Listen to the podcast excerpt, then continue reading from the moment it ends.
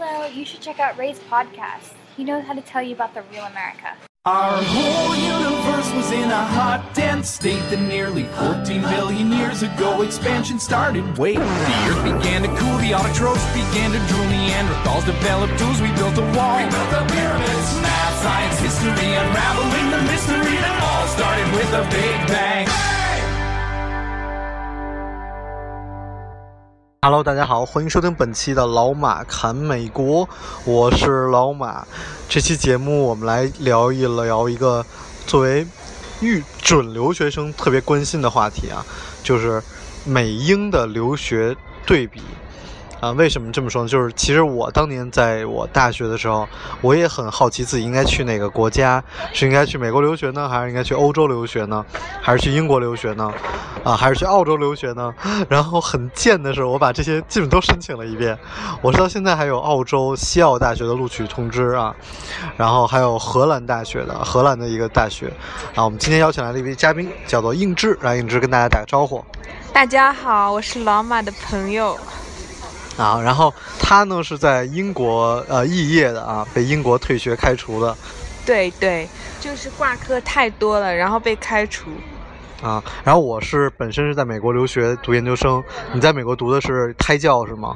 对，英国，我在英国读的胎教。啊，英国英国胎教毕业，没 有没有，他也在英国读的研究生。其实这个是大多数人会选择的，比如说因为英国的学制特别短，对吧？嗯，英国研究生的话只有一年。所以他们就纯粹是为了骗中国人的钱才开设的硕士吗？我觉得是，因为你知道德国，德国最早的学制是五年制的，就本科是五年制的。然后那个时候我我还想过去德国啊，Deutschland。然后后来发现德国就呃改了学制，后来就改成了三年加两年，而而英国一直就是保持的研究生只有一年啊。英国的研究生的话，他其实是为读博士而准备的，他只是一个，就是为了提升你读博士，所以一般很少有英国人选择读研究生去的，所以很多都是中国人。像我们班的话，大概百分之八十到九十都是中国人。哦天哪！你们这么多人一起读一个胎教是吗？是的，是的。啊，这么多人在一个肚子里，没有没有，开玩笑。就是说，你的你的专业是商科吗？特别是商学院的话，英国大部分的学校，商学院的话，中国学生都是占大部分，就是起码有六十，我觉得。其实美国的商学院也是这样，其实这有点是商学院的原因啊，因为我不知道为什么，而且。怎么讲呢？我我个人接触，就我接触商学院的学生不是特别多，因为我们学校商学院很差，但还是会认识有一些人去美国读书。然后我们来对比一下学制吧，像我们是要求研究生要三十个学分毕业，你们有要求吗？学分有要求的。你们是要要求多少？我不记得了。这，所以你像我们是一个学，一个三十个学分毕业。有三个学期，我们有三个学期。哦，我们是四个学期。一年。对，就其实是美国是不同的学校分的方式不一样，比如有这种 quarter 制的，就是大概是就比我们短。我们是 semester，就是上学期跟下学期，然后中间有一个 summer，很多人 summer 会休课，然后很多人 summer 会去打工，然后。嗯，研究生是呃三十个学分，所以一一门课大概是三三个学分或者四个学分，这会不一样了。嗯，对。啊，你完全不记得你自己读书的情况了。你找错人了，我是学渣，关于学习方面的印象很很少了，都两年前了。哦，那其实也没毕业多久啊。对，你像我我。这我都记得超清楚，而且你知道吗？我记得我们一个学期有几门课，然后我我们就是一个学期的话，前两个学期有各有四门课，然后你整个一年下来，就是说你可以挂科，但是不能挂三门以上，然后三门以下的话，你还是可以毕业的。就你很光荣的就挂了三门是吗？但是我补考过了，你也可以选择补考。然后提升一下你的成绩，这样你就可以拉一下你的分数，到毕业的时候也不至于太难看那个分数。哎，我真的没有听过补考哎，因为在美国读研究生，考 C 就是不过了，你这门课就白修了。你们是分 A、B、C 这种等级是吗？对啊，对啊，我们是按分数的，就是我们分三个段，应就是零到四十是一个分数段，然后四十到五十，然后就是五十到一百。然后我们可以挂科的话，就是挂到呃四十分以上，四十分以下那就算你不能过这门课。就是您老人家连四十分都没考过是吗？第一个学期是的，哎呀，太给我们中国学生骄傲了。就是我们是就研究生，我们学校，这人说我们学校了。但但我一定要说一下，英国他们就是我们学校算是英国好学校嘛，就是我就是牛津嘛。不是牛津，是 top ten 的，所以就我们，我觉得我们考试挺难的。然后像我另外一个同学，他是在那个 Queen Mary，然后他们那种考试就很简单，你上课的时候老师就帮你画画，画画就是跟中国一样画画那个题目，就说啊这个题目我们要考的。然后像我们就没有，就是整本书，然后呃所有的 PPT 都要复习。啊，其实这个也挺好的。像我们在美国怎么说呢？呃，也是特别不一样，就是好学校那个毕业率特别低嘛。对，是的，所以我才挂科嘛。哎，您给自己找理由，真好。那你们那边有没有这种代考啊，或者帮你替考的这种情况？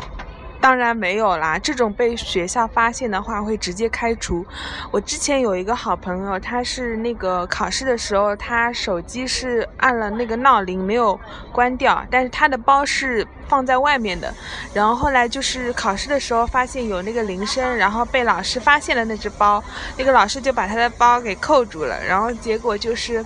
后来考试结束以后，老师找到他，然后就说他作弊，然后就是学校还起诉了他，说要开除。他然后后来这个事情经过了一个月，就是反复跟学校那个解释，然后再加上上诉之类的乱七八糟那些事情，然后才消解了这个误会，然后他才可以毕业。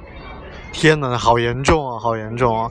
像像在美国，现在包括跟加拿大，就我只能说，真的也是分好学校跟坏学校，就是这种代考啊、替考的情况非常严重，我觉得非常给中国人丢脸。对于我个人而言，我觉得大家就是既然去国外了，还是要踏踏实实多学习，毕竟也是花了很多钱。纪律一定要遵守纪律。对，但是也能看到印度人也在作弊。这个我没有。哎，你知道，我觉得就是出国以后，就是我回国嘛，看好多海归，大家讨论，就发现好像我们在美国融入的，好像会比在欧洲融入更容易一些。啊，我听我美国的留学的朋友，他们也是跟我这样说的。然后我觉得英国的话，融入当地的话，比美国要难。就是因为美国是个移民国家，所以大家会更包容，呃，一些外来的人吗？我觉得这肯定是。所以其实这个这点蛮好玩的，就是你去了当地，其实比如像我当时去当地，我就特别想知道，比如说在地球另一端的同样的年纪的年轻人，他们在做什么呀？我想跟他们一起玩啊什么。这是我当时坐在飞机上的时候的一个想法。然后结果真的不用说待了说四年吧，就是就没有待多久就完成这个愿望，大家一起出去玩，一起 hang out，一起喝酒啊什么的。那你们在在英国好像就会难很多。我很少看到有人好像在英国特别的那个。就是融入，对我也是这样觉得。因为首先一，我们商学院本来就是中国人多，就我所学的专业会计与金融的话，就有百分之八十是中国人，所以我们接触当地人本来就机会比你们少。就其实这种专业在美国也是这样了。嗯，对，然后还有就是住宿的问题，就是我是住在学校里面的宿舍，但是我的那个 flat 也都是中国人。哦，这个这个就跟我们不一样了，这好像现在中美国大城市好像也是这样的情况。那因为，所以这个真的不能说这种太个人了，就是像我个人是因为我住宿舍，然后我们那一个楼就两三个中国人，然后还有一个人是傻逼，他给自己起了一个名儿叫。叫 Stifler，超黄的一个名字，所以其他人都很讨厌他。然后另外一个中国人就也是融入的特别好，然后我也是这样，就是所以我觉得这个就是好像留学特别值了一点。哎，那你说到留学这个问题，你觉得出国留学这像你这个从胎教开始这几十年 没有了，就是你觉得留学这这个研究生这段经历对你的改变大吗？呃，我觉得还可以，蛮大的吧。就是 刚才跟你说过了，就是你看一件事情就会用辩证的思维去看，这应该是最大的收获了。然后也不是说专业知识学了多少，就是观念的问题会改变很多。有没有一种觉得你要 be yourself，你要做自己的感觉，就反而是不要去想一些外在对你的影响？就我个人其实不用再讲我留学给我带来的变化，因为我的听众估计都应该听过了。这个一直有啊，我不去留学，我也是 be myself 啊。哦哦是吗？哦，我觉得这好难啊！我觉得其实能做到这一点就已经很难了，因为你看我大部分同学都是随着大环境就结婚了呀，然后像你这种单身狗，然后这个哦，你不也是吗？就是这种这种大环境的东西，还是对你很难，就你还很难抗拒大环境。所以你知道我行吧？我觉得没有那么难，是你身边朋友的问题吗？我觉得我朋友都还行。就没有说一定要跟着潮流走，或者是大众走。所以你现在那回国对你有一些什么样的冲击吗？就你回国适应吗？适应啊，我觉得，但是我找的一份就是跟我专业不相关的工作，所以我觉得还是我蛮做我自己的，就是就蛮新奇，想做什么就做什么，嗯，蛮好的，蛮好的，我觉得。呃，其实无论你留学去美国还是去英国，这段经历给你的人生的一个带来的变化，这才是最珍珍贵的一个财富。就不用算什么那个，就最傻的有人就算那个收入嘛。我说在美国工作一年，那个留学的钱都回来了，这完全不是一个需要计算的问题。而对于我每个人，都是可能人人对。人生经历对这个人生都这么长，那么你活的其实就是一个宽度，而这些留学的经历真的会改变你这个人，影响你思考问题的方式，然后改变你生活的这些观点。其实这才是真的是最宝贵的东西。嗯，对，因为你看的多、学的多、听得多的话，会带给你的思考也会特别跟以前不一样。因为我现在开始有的时候会接触一些传媒，所以我更加确定一点，就是不要看太多媒体来改变你的印象，而你应该做自己的决定。比如有的人会说：“哎呀，你看现在什么海归那个收入怎么样？”我说：“天哪，你真的不要去看这些东西，没有人是一个完整的统计。你去看我我我我的那些同学，他们在上海工作，那个收入跟美国真的已经差不多了。所以所以说。”很多东西不要看媒体，媒体只是来吸引大家的眼球，而你做出一个决定，要不要去留学，要不要改变你自己，这才是最重要的。而我最近又身边有很多人，他们在考虑去欧洲还是去美国，他们想的是就已经工作了一段时间朋友，可能三十五六岁，想改变一个生活的一个状态。然后你对这些人有一个什么样的想法吗？嗯，我当时读书的时候，就有一个比我大十岁的姐姐，是我同学。哦，就是七十多岁是吗？是的，八十多岁。她就是那个时候，她女儿已经有一岁了，然后当时她就选择去英国读书，就是想充实一下自己的专业知识，还有就是她可能就是为了回国的升职之类的。嗯。然后我现在跟他们讲，就是我说你们现在中国。你知道吗？其实很明显，你去看那种国际的这种跨国公司开会，国外的中层领导都四五十岁，中国都三十多岁，因为中国太缺人才了。嗯，对。啊，您，我觉得您的总结都特别的简练，然后很有概括性。对。然后必须得说，中国真的还是很缺人才的，非常缺。在美国，我不知道英国怎么样，但是在美国，那些优秀人才多太多。我知道，我我有两个教授的朋友，他们就是在美国。然后据我所知，就很多你中国优秀的人才，就比如说去了美国，他们就会选择留在美国，不会走学在中国，所以就会。对，而且你想是全世界的人，印度人、中东人，所以全世界的人都都在这儿。但是像英国的话，因为嗯体制的问题，所以你毕业了以后也很难留在英国，所以基本上我们留英的都回来了。哦，你们都回来了，但是要想留在英国，是不是结婚也是很好的一个手段？至少我身边没有人这么做。但是现在假结婚很多，应该控制的也很严吧？嗯，在美国其实是这样，就比如说你两个人想结婚，呃，然后。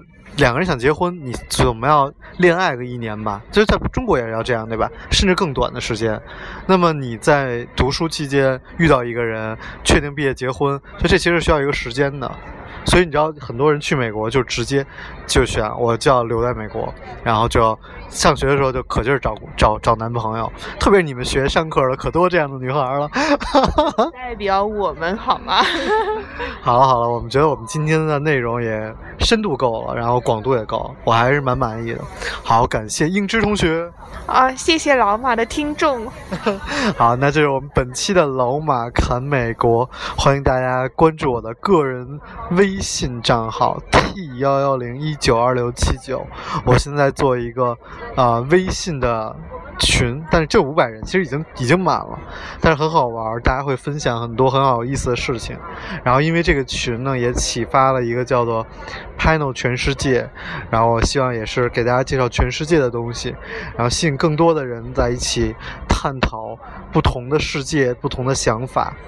然后欢迎大家关注我的新浪微博马正阳叨叨叨，这就是本期的老马看美国，我们下期节目再见。